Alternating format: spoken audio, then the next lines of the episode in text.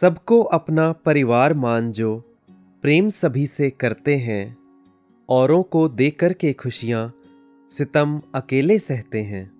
उन्हें सजदा करती है धरती, उन्हें शीश झुकाता है अंबर, वो इस दुनिया से जाकर भी हर दिल में समाये रहते हैं। ऐसे ही हमारे दिलों में समाये हैं बाबा गुरुबचन सिंह जी महाराज।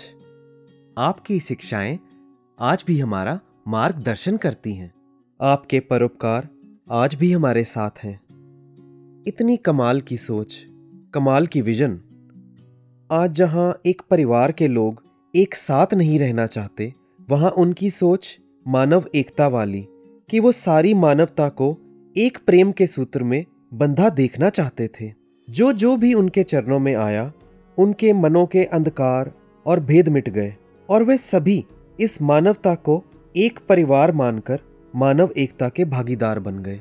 बाबा गुरबचन सिंह जी ने हमेशा अपने दिल में हर किसी को जगह दी, हर किसी को अपना मानकर प्यार दिया, जो जैसा है उसे वैसा ही स्वीकार किया। तो आज हम मानवता के उस मसीहा का जिक्र करेंगे, मानव एकता का जिक्र करेंगे वॉइस डिवाइन के इस एपिसोड में, जिसमें आज हम हैं आपके साथ। मैं साक्षी, मैं वरुण। नमस्कार। धन निरंकार। साक्षी जी, जब जिक्र होता है मानव एकता का, तो इसमें भी कई पहलू हैं। अगर बात मैक्रो लेवल पर करें तो हम अक्सर कह देते हैं कि सारा संसार एक परिवार, यूनिवर्सल ब्रदरहुड। और साथ ही एक और पहलू की बात करें तो वो है माइक्रो लेवल, जहां मुझे अपने ही परिवार में, या कह लो सोसाइटी या पर्सनल रिलेशनशिप्स में एकता लानी है, Where I can actually play a substantial role. और वरुण जी, सच भी तो यही है कि माइक्रो लेवल पर एकता लाने के बाद ही हम मैक्रो लेवल के बारे में सोच सकते हैं, और तभी यूनिटी इन डाइवर्सिटी का सपना साकार हो सकता है। जी बिल्कुल। यहाँ जब आपने जिक्र किया यूनिटी इन डाइवर्सिटी का, तो मन में यही भाव आ रहा है कि अक्सर देखा जाता है कि हम यूनिटी की जगह यूनिफॉर्मिटी अचीव करने की कोशिश में लग जाते हैं, जबकि यूनिटी और यूनिफॉर्मिटी दो अलग अलग टर्म्स हैं, जिनका मतलब भी अलग अलग है। यूनिफॉर्मिटी यानी कि एक जैसा हो जाना, और यूनिटी यानी कि सारे डिफरेंसेस होने के बावजूद भी एक हो जाना। साक्षी जी, प्रॉब्लम तो शुरू ही यहाँ से होती है। जब मैं सोचता हूँ कि सामने वाले की सोच अगर मेरे से नहीं मिलती, तो मैं उसके साथ तालमेल बिठा ही नहीं सकता। और बाबा गुरबचन सिंह जी ने भी बहुत ही खूबसूरती से इस बात को समझाया कि ज़रूरत इस बात की नहीं कि विभिन्न प्रकार के लोग एक हो जाएं, बल्कि इस बात की है कि उनमें तालमेल बढ़े, एक दूसरे को समझने की, बर्दाश्त करने की शक्ति बढ़े, क्योंकि किसी को अपने विचारों का बनाने के लिए हमें ज़बरदस्ती करनी पड़ेगी, और अपने विचार दूसरों पर थोपने से हम उनके दिमागी विकास में रुकावट बनेंगे। वाह! ऐसी ही बाबा गुरबचन सिंह जी की कई शिक्षाओं का जिक्र हम आगे करेंगे, लेकिन आगे बढ़ने से पहले सुनते हैं संपूर्ण अवतार बानी का ये पावन शब्द। भावे रब दाता जेड़ा सबना दे नाल रहंदा है, भावे रब दाता जेड़ा सबना दे नाल रहंदा है, पूरा सतगुर मिल जाए जेकर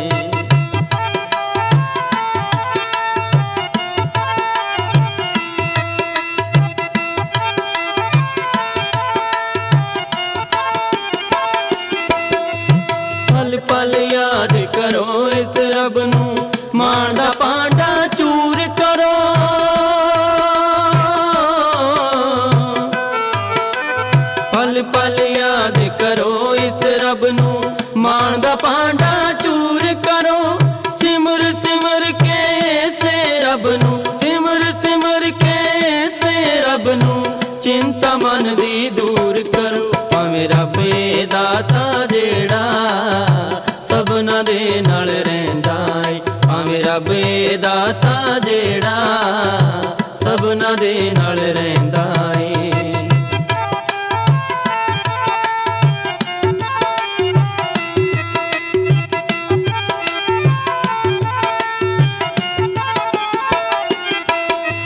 साध चरण ते रख के सिर नू दूर दिलों हंकार करा,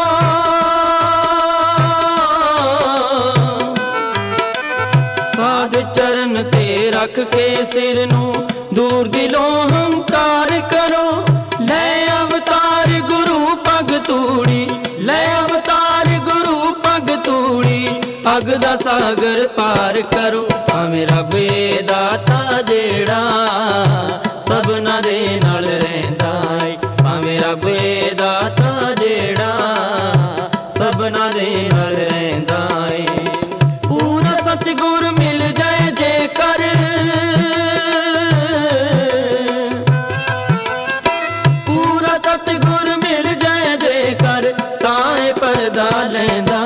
भावें रबे दाता जेड़ा सबना दे नाल रहिंदा है, भावें रबे दाता जेड़ा सबना दे नाल रहिंदा है, भावें रबे दाता जेड़ा सबना दे नाल रहिंदा है। तू निरंकार। वरुण जी, क्या आपने कभी नोटिस किया है कि how this world is built upon diversity? अब आप ही बताइए, पानी और आग क्या कभी एक हो सकते हैं? नहीं हो सकते। तो ऐसी यूनिफॉर्मिटी अननेचुरल है, अस्वाभाविक है और नेचर के, प्रकृति के रूल्स के विरुद्ध है, और ऐसी यूनिफॉर्मिटी का प्रयास ही व्यर्थ है। साक्षी जी, ये डाइवर्सिटी भी तो परमात्मा की ही बनाई हुई है, चाहे हम नेचर की बात करें या फिर इंसानों की। देखने में जहाँ कुदरत में भी भिन्नताएं हैं, वहाँ इंसान भी अलग हैं, पर एक की आइडेंटिटी दूसरे से जुड़ी है। Just like one is needed for the other to exist. और जैसे हम नेचर के एलिमेंट्स का भी जिक्र कर रहे थे, अगर हम चाहें कि ये दुनिया में सिर्फ पहाड़ ही पहाड़ हों या सिर्फ समुद्र ही समुद्र हों, तो फिर क्या होगा? फिर तो नेचर का पूरा बैलेंस ही बिगड़ जाएगा। एग्जैक्टली। इसी तरह हर इंसान अलग है, सबकी सोच अलग है, सबके गुण भी अलग हैं, सबके स्वभाव भी तो अलग हैं, और ये विभिन्नता भी परमात्मा की ही बनाई हुई है। यानी हमारे अस्तित्व के लिए ये डाइवर्सिटी बेहद जरूरी है। बिल्कुल सही कहा आपने। और यहाँ मुझे बाबा गुरुबचन सिंह जी की कही वो बात भी याद आ रही है कि यदि हर इंसान को एक विचार, एक भाषा और एक ही सभ्यता संस्कृति का अनुयायी बना दिया जाए तो संसार की प्रगति ही रुक जाएगी। इस तरह की एकता गैर कुदरती है, इसलिए हम ऐसी कोशिश करें कि सभी विचारधाराएं, सभी भाषाएं, कल्चर्स एक साथ तरक्की करें, that they all flourish together. वाकई जितनी महान बाबा गुरुबचन सिंह जी महाराज की शिक्षाएं थी, उतना ही महान था उनका जीवन। जिन्हें भी उनका स्नेह मिला, उनका मार्गदर्शन मिला, वो आज तक उनके आभारी हैं और हमेशा रहेंगे। तो ऐसे ही एक महात्मा आज हमारे साथ मौजूद हैं, मिशन के महान कवि आदरणीय महात्मा सुरजीत सिंह नशीला जी, जो कि शहनशाह जी के समय से मिशन से जुड़े हैं, जिनकी कविताएं हम वर्षों से सुनते आ रहे हैं और उनसे प्रेरणा लेते आ रहे हैं। ऐसे अनुभवी महात्मा आज हमारे साथ हैं। तो आदरणीय नशीला जी, आप जी का आज स्टूडियो में बहुत बहुत स्वागत है। धन निरंकार जी। धन निरंकार जी। तो जैसे कि हम जानते हैं कि आज का एपिसोड बेस्ड है बाबा गुरुबचन सिंह जी की शिक्षाओं पर। तो आदरणीय नशीला जी, आप जी ने तो अपना बहुत सा जीवन बाबा गुरुबचन सिंह जी के साथ बिताया है। हम सभी श्रोता ये ज़रूर जानना चाहेंगे कि बाबा जी के साथ वो जीवन बिताते हुए किन किन शिक्षाओं को और गुणों को आप जी ने बाबा जी से सीखा। दास का भी ये बहुत बड़ा सौभाग्य है कि जैसे आप जिक्र कर रहे हो, क्योंकि दास बचपन से ही मिशन में आया। शहनशाह जी समय गद्दी पे विराजमान थे और वो सतगुरु रूप में और फिर पिता रूप में भी वही थे, और फिर एक सेवक के रूप में जब बाबा गुरुबचन सिंह जी को गाड़ी जो थी वो ड्राइव करने के लिए एज ए पायलट सच्चे पातशाह ने इनको दिया, चाबी दी कि आप मेरे साथ चला करोगे। तो बाबा गुरुबचन सिंह जी को उस रूप में पहले देखा, क्योंकि बहुत लंबा सफ़र चलता रहा। तो वो ऐसा सफ़र था कि जब इनके साथ मिलना, खड़े होना, कहीं नीचे खड़े होते थे, गाड़ी के पास खड़े होना, तो बाकी सेवादार या ऊपर कहीं शहनशाह जी होते थे, समय वही था मोती नगर आना, तो हमने कई दफ़ा इनके पास नीचे ही खड़ा हो जाना, ऊपर से भी आदेश आना कि बाबा जी को बोलो इनको ऊपर आ जाए। तब इनको बाबा जी तो कहते ही नहीं, सेठ जी कहते थे। वो कहना सेठ जी को ऊपर ले आओ, उनको बोलो चाय पानी ले लें, थोड़ा बहुत नाश्ता कर लें। तो इन्होंने कभी नहीं मानना, कहने लगा जो मेरी सेवा लगी हुई है मैं तो गाड़ी की सेवा करूँगा, मुझे जो सतगुरु ने सेवा दे रखी मैं इसके लिए। तो ऐसे ही खड़े खड़े जब ये बातचीत शुरू हो जाती तो मैंने कहा सचिव अच्छा ये बताओ कि आप जैसे जितनी सेवा कर रहे हो तन मन धन से, आप इतनी लगन से, क्योंकि आप में कोई कर्ता भाव तो है नहीं, कि कर्ता भाव में समर्पण होता ही नहीं है। जब कर्ता भाव होता है तो समर्पण नहीं होता। तो आपका इतना समर्पण देखकर इतना खुशी होती है कि सच्चे पातशाह आपको तो साकार रूप के अंदर भी सतगुरु भी हैं, पिता रूप के अंदर आपके हैं, तो फिर ये बताओ कि गुरसिख को कैसा होना चाहिए। तो फट से एक पल के अंदर कह दिया गुरसिख का जो जीवन है वो ज्ञान से सजा होना चाहिए। जो सच्चे पातशाह का कहना था कि वास्तविक में गुणों का जब होना वो बहुत ज़रूरी है। फिर आगे से दूसरा मौका मिला तो सच्चे पातशाह कहने लगे लोगों की जो धारणा है दुनिया के अंदर वो मुकद्दर करिश्मा और किस्मत को आगे रख लेते हैं कि जो किस्मत करेगी वो ठीक करेगा, बाबा जी कृपा कर देंगे। तो कहते हैं ये सबसे बड़ी कमज़ोरी की निशानी होती है। इंसान को इतना भी नहीं समझ कि अगर उसने कहीं रोटी खानी है तो अपने हाथ से ही खानी पड़ेगी। वो एक जीवन था जो वास्तविक सच्चे पातशाह उस जीवन को जी रहे थे। जब पहला समय उनसे मुलाकात हुआ और पहली रचना जब लिखने का मौका मिला सतगुरु इतने खुश हुए, इतने आशीर्वाद सच्चे पातशाह सतगुरु बाबा गुरुबचन सिंह जी शहनशाह जी के साथ भी थे कि मैं कुछ नहीं जे कीता मैं सच आखदा एवें ही बाबे ने विद्वान कीता, पशुआं दे वांगू ये जीवन सी मेरा, ये सतगुरु ने हुण इंसान कीता, जो उम्र बीती सी एवें ही बीती, मुड़ के नवां इस जीवन दान कीता। जय जय सतगुरु दी सब मिल के आखो जो कुछ भी कीता इस मेहरबान कीता। क्या बात, बहुत खूब। आज जिस अवस्था में आप देख रहे हो, जिक्र कर रहे हो, अनेक रूपों में सतगुरु सच्चे पातशाह ने हमें अपनी गोद में उठा के रखा। तो ये जब भी 24 अप्रैल का दिन आता है सारी यादें जितनी हैं वो सारी की सारी ताज़ी हो जाती है। जी बिल्कुल। और जहाँ जिक्र हम कर रहे हैं आज मानव एकता का, और अगर हम संसार की हालात को भी देखें तो ऐसा लगता है कि जितनी यूनिटी की आज ज़रूरत है उतना ही बिखराव भी दिखाई देता है। तो आज हम आप जी से जानना चाहेंगे कि मानव एकता इस विषय के प्रति आप जी के विचार जो आप आज स्टूडियो के थ्रू शेयर करना चाहेंगे। सतगुरु बाबा गुरुबचन सिंह जी कहते थे अगर कोई मुश्किल है संसार के अंदर तो मन भेद की मुश्किल है। बहुत खूब। मनों के अंदर भेद आता है, इसीलिए कहा है कि पहुँचे पहुँचे एक मत अन पहुँचे मत। और कहते जितने भी लोग हैं जो परमात्मा तक पहुँचे, चाहे गुरु रूप में, सतगुरु के रूप में, संतों के रूप में, महात्माओं के रूप में, दार्शनिक के रूप में, जितने भी दुनिया के अंदर आए हज़ारों वर्ष के फासले हैं, मतभेद कभी नहीं हुआ। ये नहीं है कि निरंकारी मिशन ये बात कह रहा है कि मानव एकता होनी चाहिए, सारे संसार को एक होना चाहिए, एक रूप में रहना चाहिए। ये सतगुरु सत्संगत आता ही इसलिए संसार के अंदर, और यही आवाज़ जो है वो बुलंद करते हैं संसार के अंदर। हमारे साकी जी कहा करते थे कि 2 अक्षर ही शिक्षा दे ज्ञान काफ़ी। अब इसको समझाने की कुछ ज़्यादा समझ नहीं आती लोगों को कि 2 बातें ही तो कह दी गई हैं, तुम्हें कोई मुश्किल नहीं है, एक होना कोई मुश्किल नहीं है, मानवता को कायम करना भी कोई मुश्किल नहीं है, पर उसके पीछे ज्ञान की ज़रूरत है।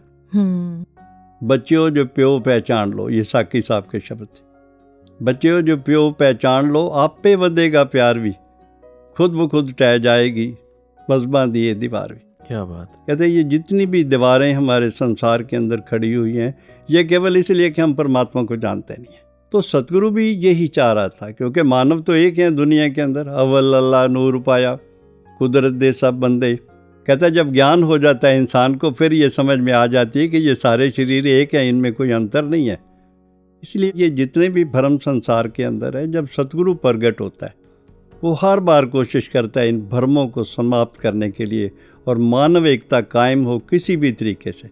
आज तक जो सत्संगत हम उनका जिक्र कर रहे हैं सतगुरु बाबा गुरुबचन सिंह जी का, कि बार बार उनका जिक्र हर जब 24 अप्रैल आती। तो दास ने कि ये कविता में भी लिख दिया था कि अप्रैल 24 जब आउंदी है हर दिल विच खिच पै जाउंदी है, फिर रील तेरे उपकारां दी अखां सामे छा जांदी। गुरबचन गुरु दी एक कुर्बानी ना भुल्लीए ना भुल सकदे, हर पल तेरी याद प्यारी मनुखता दा पाठ पढ़ांदी। क्या बात। आज भी हमें सद्गुरु सच्चे पातशाह जो शिक्षा दे रहे हैं, मनुष्यता का दे रहे हैं, क्या मनुष्य बनकर मानवता के रूप के अंदर जीवन जिए। कवि रूप के अंदर तो अनेक बार सतगुरु बाबा जी का चर्चा करने का अवसर मिला है। मानवता दा परम मसीहा गुरबचन गुरु धरती ते आए, देश विदेशी कोने कोने प्यार अमन दे बूटे लाए। ऐ पर सच दी वैरी दुनिया राह राह ते रोड़े अटकाए, बेपरवाह ते सच्चे शाह नूं ये सच दे वैरी रोग ना पाए।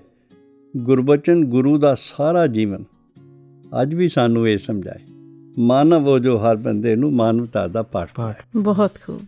गुरबचन पीर दे नाल जुड़ी है प्रताप वीर दी मिठी याद, गुरु ते सिख दी अमर कहानी भुल नहीं सकदे अंत ते आद।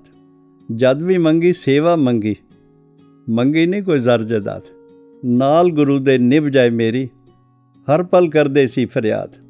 जो चाया वो करके दस्या, नाल गुरु दे गए निभाए, जीवन वो जो हर बंदे नू मानवता दा पाठ पढ़ाए, जीवन वो जो हर बंदे नू मानवता दा पाठ पढ़ाए। आदरणीय नशीला जी, आपका बहुत बहुत शुक्रिया कि आज आप स्टूडियो में आए और आपने इतने सुंदर भाव इतने प्यार से हम सभी के साथ साझा किए। थैंक यू जी, धन्यकार जी, प्यार से कहना धन्यकार जी। वरुण जी, कितना कुछ है ना बाबा गुरुबचन सिंह जी महाराज के बारे में कहने के लिए। शब्द खत्म हो जाते हैं, समय कम पड़ जाता है, मगर फिर भी दिल यही कहता है कि उनके गुणों का बखान करते जाएं, उनकी महिमा गाते जाएं। बिल्कुल।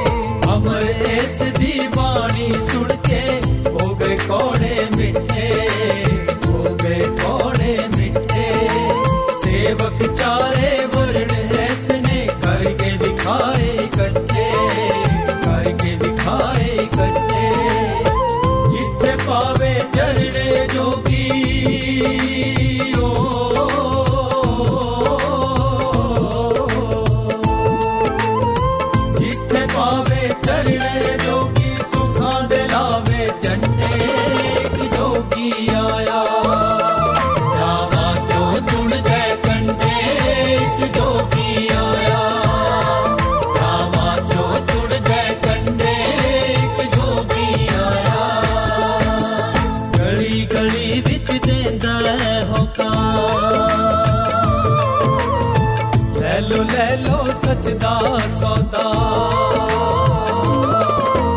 घड़ी घड़ी बिच देंदा हुकम ले लो सच दा सौदा मुफ्तो मुफ्ती अणमुलिया मुफ्तो मुफ्ती अणमुलिया घर घर च रहमता बंटे एक जोगी आया रामा जो जुड़ गए कंडे एक जोगी आया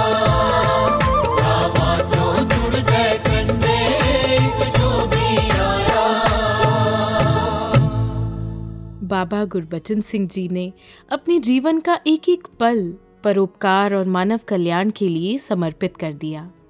कितनी बार ये भी हमने सुना और पढ़ा भी कि किस तरह पार्टीशन के समय जब बाबा गुरुबचन सिंह जी को अपने परिवार के साथ कुछ दिनों के लिए एक रिफ्यूजी कैंप में रहना पड़ा तो उन्होंने वहाँ रह रहे हर व्यक्ति की जी जान से सेवा की कि सभी हैरान रह गए।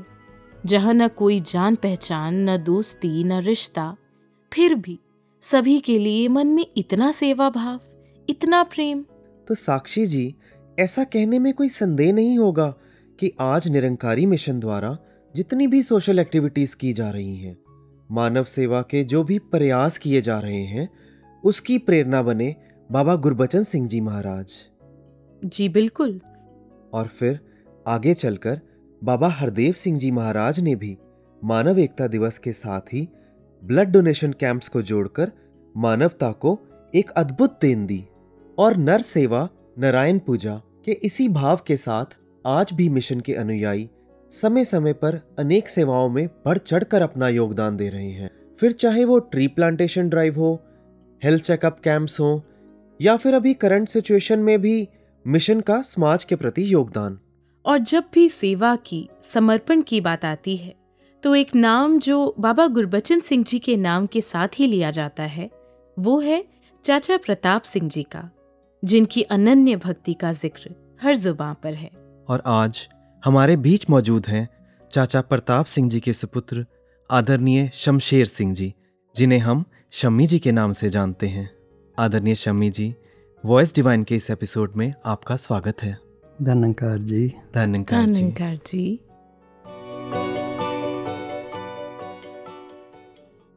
शम्मी जी, सबसे पहले हम ये जानना चाहेंगे कि चाचा जी को ज्ञान कैसे प्राप्त हुआ। ये अर्ली 50s की बात है। शहनशाह बाबा अवतार सिंह जी अहमदाबाद की तरफ उधर टूर पे थे, संगत का प्रोग्राम था तो संगत के प्रोग्राम के लिए लाउड स्पीकर की ज़रूरत पड़ी। पिताजी का वैसे तो ऑल इंडिया रेडियो में सर्विस करते थे पर साथ में लाउड स्पीकर को रेंट पे देने का काम भी उनका था। तो ऐसे ही महापुरुषों ने उनको कंसल्ट किया कि ऐसे हमारे सत्संग का प्रोग्राम है तो हमारे को लाउड स्पीकर चाहिए किराए पे। तो उन्होंने हामी भर दी। जाके देखा तो शहनशाह जी की हजूरी में ये सत्संग है। इनको पता नहीं था उस समय कि किन के यहाँ पे लाउड स्पीकर लगाने जा रहे हैं। तो जब गए देखा शहनशाह जी का प्रोग्राम है, लेकिन उन्होंने कहा चलो प्रवचन सुन लेते हैं इनके भी। वहीं से जब उन्होंने प्रवचन सुने तो जब निरंकार के प्रति जागृति की बात हुई कि निरंकार के दर्शन किए जा सकते हैं तो वहाँ से ही उनमें इतनी लगन हुई कि मेरे को भी निरंकार प्रभु की जानकारी मिले। तो ऐसे ही शहनशाह जी के चरणों में बैठे और बोले कि मेरे को भी आप जी आशीर्वाद दो निरंकार का ज्ञान की, मेरे को भी इच्छा है। ऐसे ही शहनशाह जी ने बोला अभी तो सत्संग ख़त्म हुआ, अभी रात के 11-12 बजे का टाइम है, तो हम सवेरे जब उठेंगे तब आपको निरंकार का ज्ञान देंगे। तो ऐसे ही सवेरे फिर 4:30-5 बजे उठ गए और शहनशाह जी का दरवाज़ा खड़काया। हाँ जी, अमृत वेला हो गया है तो आप ये आशीर्वाद दो, मेरे को निरंकार प्रभु की जानकारी की बहुत इच्छा हो रही है। तो शहनशाह जी के चरणों में जब ज्ञान लिया, जैसे कोई रूहें होती हैं जो पहले से ही इसके लिए व्याकुल होती हैं, जैसे ही ज्ञान मिला उनको इसका रंग साथ के साथ ही चढ़ गया। जी, और जब भी बात होती है, जब भी जिक्र होता है गुरु के प्रति गुरसिक की एक लगन का, तो आप जी से पूछना चाहेंगे कि वो एक जज्बा जो उनके मन में ज्ञान लेने के बाद था, जो सद्गुरु के प्रति, उसके बारे में भी आप कुछ हमें बताइए। जो जज्बा उनमें निरंकार के प्रति और जो गुरु के प्रति था वो तो एक बयान से बाहर ही है। वो अपने आप में एक अद्भुत शख्सियत थे। ज्ञान लेते ही उन्होंने दिल्ली आने की इच्छा जाहिर की हजूर से, तो हजूर ने कहा अभी नहीं, हम आपको फिर बुलाएंगे, अभी आप यहीं पर ही आप अपना काम देखो। दिल्ली में समागम था, यह अहमदाबाद में ही थे अभी, इनका ध्यान था कि चलो दिल्ली में जाके समागम करना है हजूर के चरणों में। तो वो अपने ऑफिस गए, उन्होंने अपने अफसर से छुट्टी मांगी समागम के लिए कि ऐसे मेरे को हफ्ते 10 दिन के लिए जाना है दिल्ली, हमारा समागम है।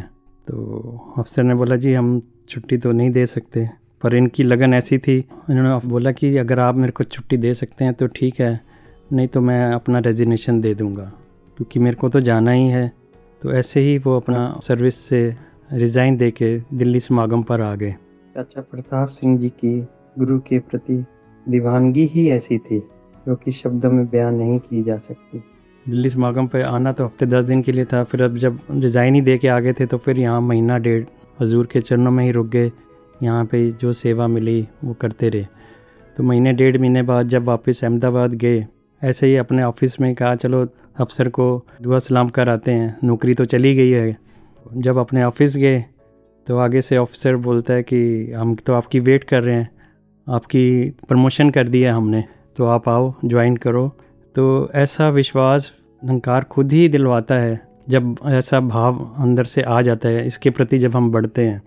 उसके बाद से जब इन्होंने हजूर से अरदास करी कि हजूर दास का दिल अब इधर नहीं लगता, दास का यही ध्यान है कि मेरे को आप जी अपनी सेवा में ले लो, तो बाबा जी कहते हैं कि नहीं अभी टाइम नहीं है, आप अभी रुको, मैं आपको जब दिल्ली में इधर भवन का निर्माण शुरू होएगा या कुछ भी ऐसी सेवा शुरू होएगी तो फिर मैं आपको बुला लूँगा।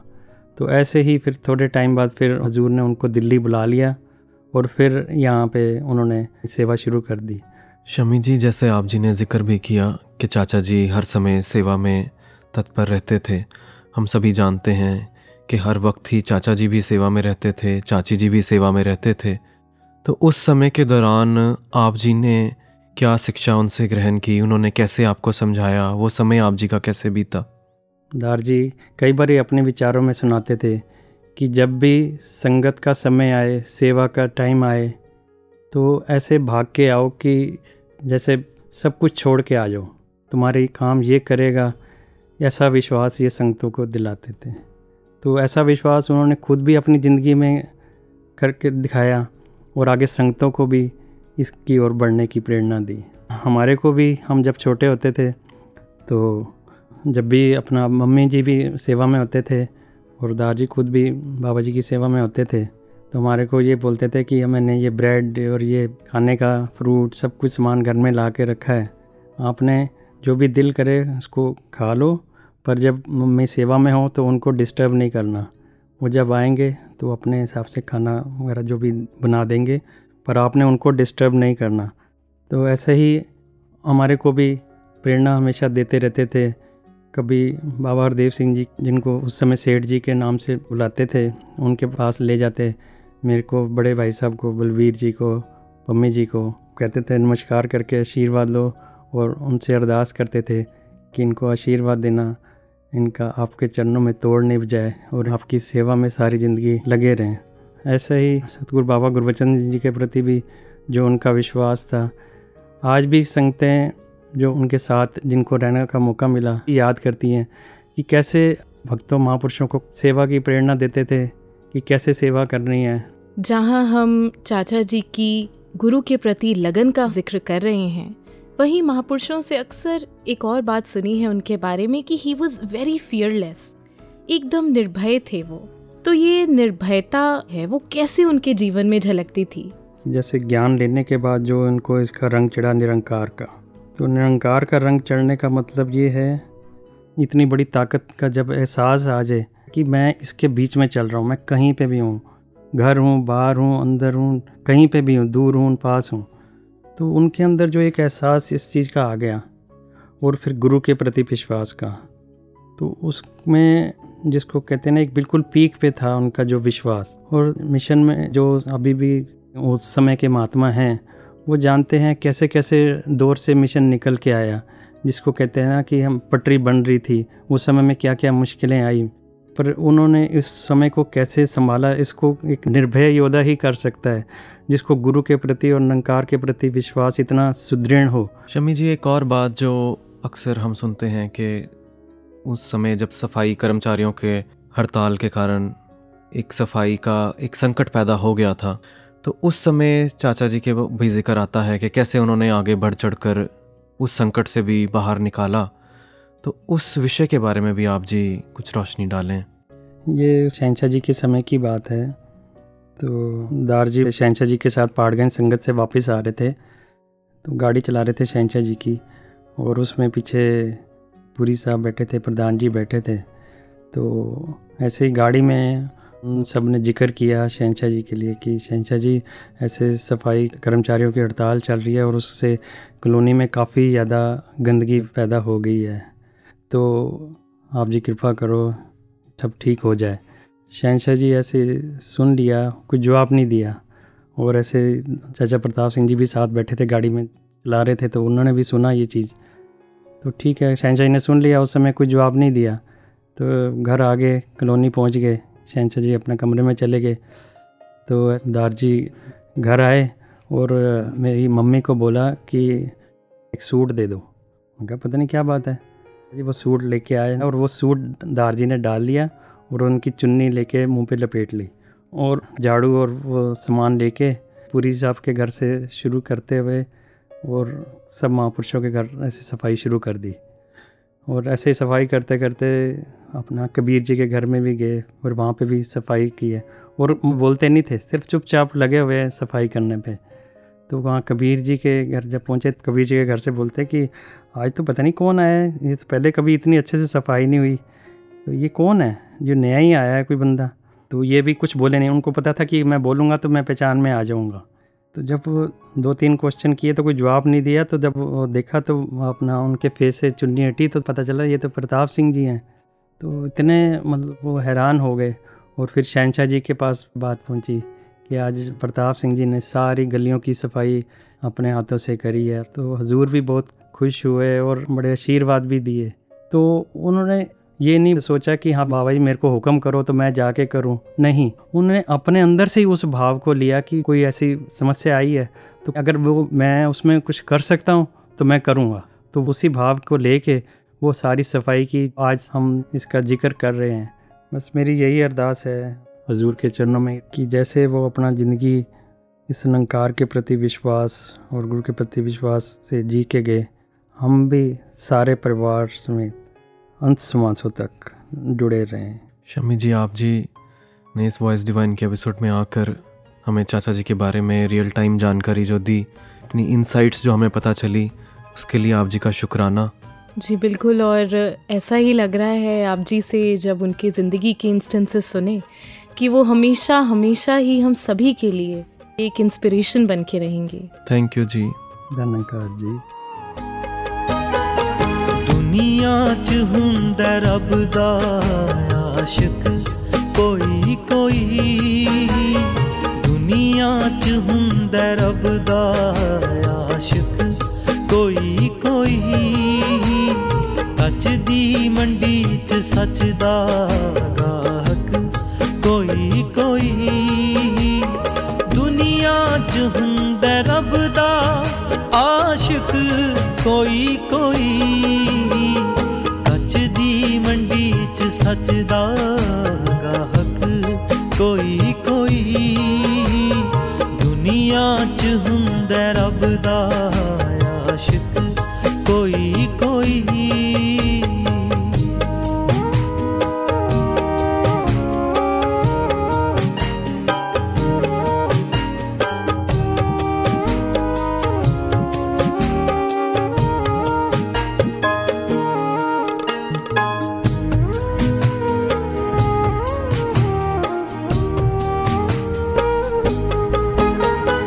हर एक नूही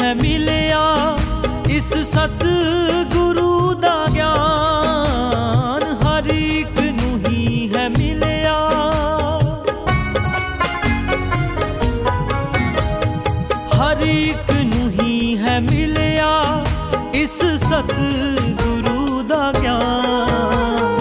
कर सेवा पहुंचे सिखरां ते साधक कोई कोई, कर सेवा पहुंचे सिखरां ते साधक कोई कोई, कर सेवा पहुंचे सिखरां ते साधक कोई कोई। सच दी मंडी च सच दा हक कोई कोई, दुनिया च हुंदे रब दा आशिक कोई कोई।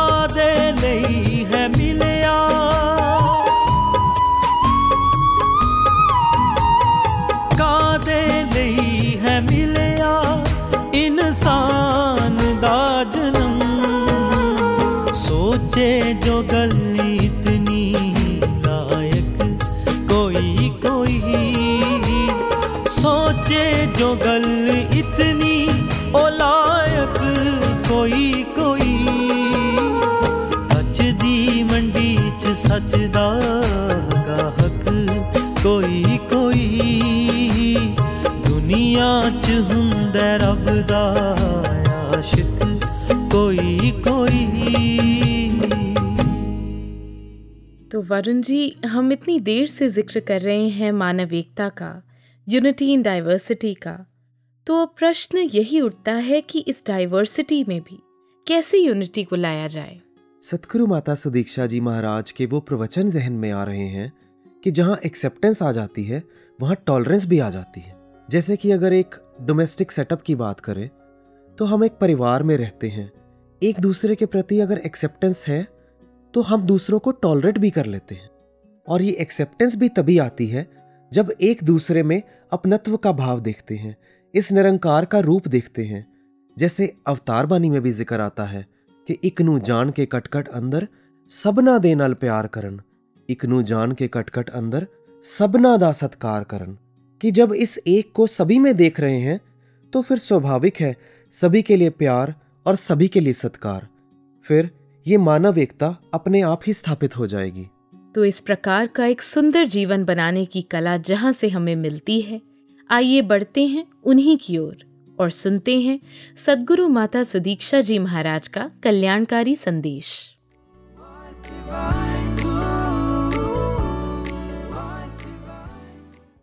अगर बाबा गुरुबचन सिंह जी की जिंदगी में जाए, शिक्षा उन्होंने यही सिखाई कि अगर आग में हम और आग जोड़ेंगे तो आग तो प्रफुल्लित होगी और बढ़ेगी। आग को बुझाने के लिए तो सिर्फ पानी का ही एक मात्र साधन है जो उस आग को बुझा लेगा। कि हमें अपने जीवन में क्या करना है, क्या हमें नफरत करनी है या कोई ऐसे काम करने हैं जो सिर्फ हमारे अंदर मन के तो हमें तकलीफ देगा ही देगा, पर उसका आउटकम दूसरे के ऊपर भी नुकसानदेही होगा। तो क्या हमें वो करना है या हमें ह्यूमन वैल्यूज़ को लेके अपने ज़िंदगी में आगे बढ़ना है। तो ये बात तो बिल्कुल ही स्पष्ट है कि हमें प्यार वाला, हमें विशालता वाला, हमें एक यूनिटी इन डाइवर्सिटी, एक वननेस वाला, एक एकदम प्रेम जैसे नम्रता भाव पूरा अपने अंदर धारण करने वाला भाव, वो लेकर ही अपने जीवन में आगे चलना है। सतगुरु तो जब भी दुनिया में अवतरित हुए उन्होंने मानव एकता का ही पाठ पढ़ाया। उनकी शिक्षा तो सभी के लिए एक जैसी रही और उन्होंने हर संभव कोशिश की हमें सुखी करने की। अब फर्ज मेरा है, झांकना मैंने अपने मन में है कि मैं सतगुरु की शिक्षाओं को जीवन में कितना उतार पाया हूँ, और अगर ऐसा कर पाऊँ तभी ये जीवन सार्थक है। मैं तो बस अंत में यही कहना चाहूँगी कि आज बाबा गुरुबचन सिंह जी महाराज के महान जीवन और व्यक्तित्व की जितनी भी चर्चा हमने इस एपिसोड में की तो उसके बाद जॉर्ज बर्नर्ड शॉ की कुछ पंक्तियां ही याद आ रही हैं। That I want to be thoroughly used up when I die. For the harder I work, the more I live.